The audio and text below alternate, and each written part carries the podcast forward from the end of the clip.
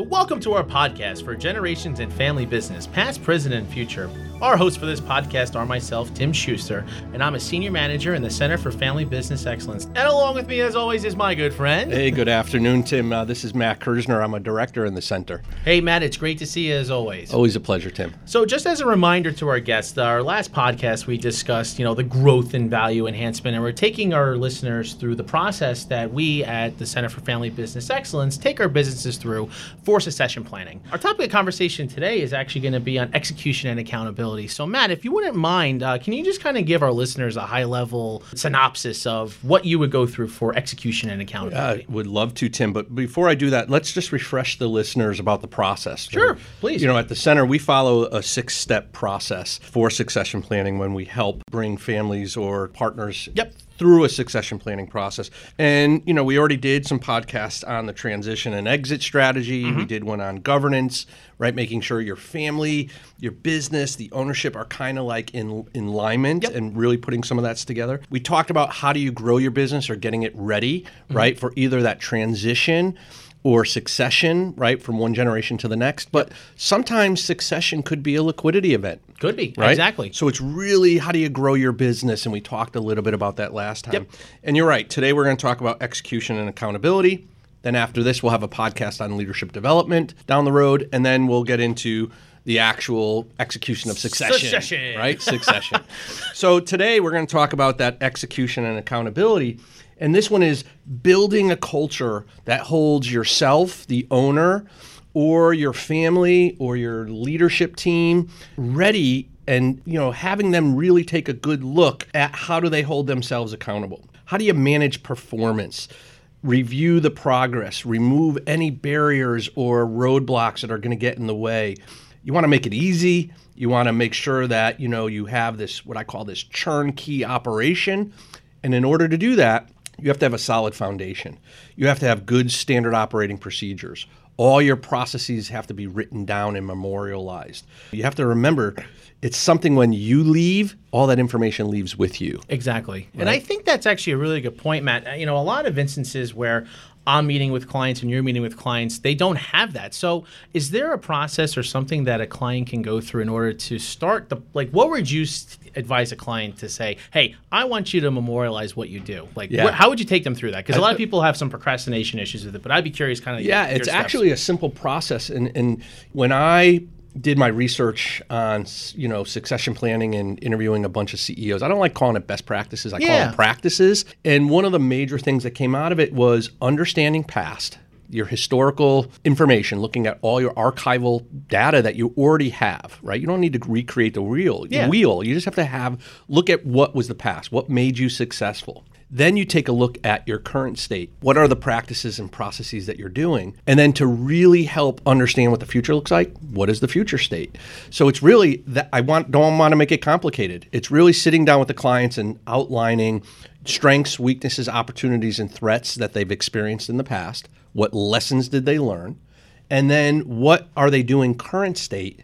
And then what is their desired future state? And the desired future state could be what do they already have in manuals, procedures, et cetera, that are in their head that just need to be written down. That's number one. And then you look at the gaps of what they don't have that they need to produce. This could be as simple as org charts. This could be, again, we already said SOP, standard Yeah. operating procedures. Yeah. On every position that's on an org chart should have standard operating procedures, job descriptions, a job analysis.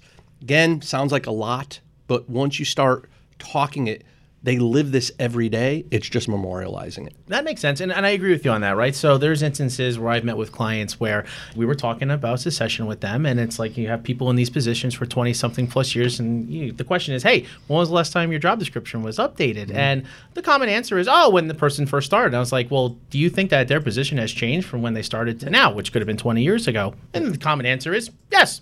So, especially having the groundwork laid out or someone who hasn't been there yet, it's a great time and opportunity to start doing that. Now, one thing that I think is important for businesses to know is when should someone start with this process, right? So, you know, we're at step four now with execution and accountability, but when should someone or a business hopefully have a green light that say, hey, I should really start this? I have a number in my head, but I have a feeling it's going to be the same as you, but I'd be curious about that. Every business is different. Yeah. I always say businesses are like a snowflake, right? Mm-hmm.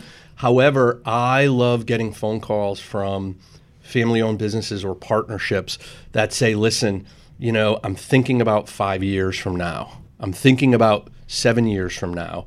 And I really got to start looking at this. That's wonderful. There's plenty of time to see, okay, how do you grow the business? Yep. What operation efficiencies you got to bring in? We're going to get into leadership and development in a different podcast. Absolutely. But talking about your bench strength.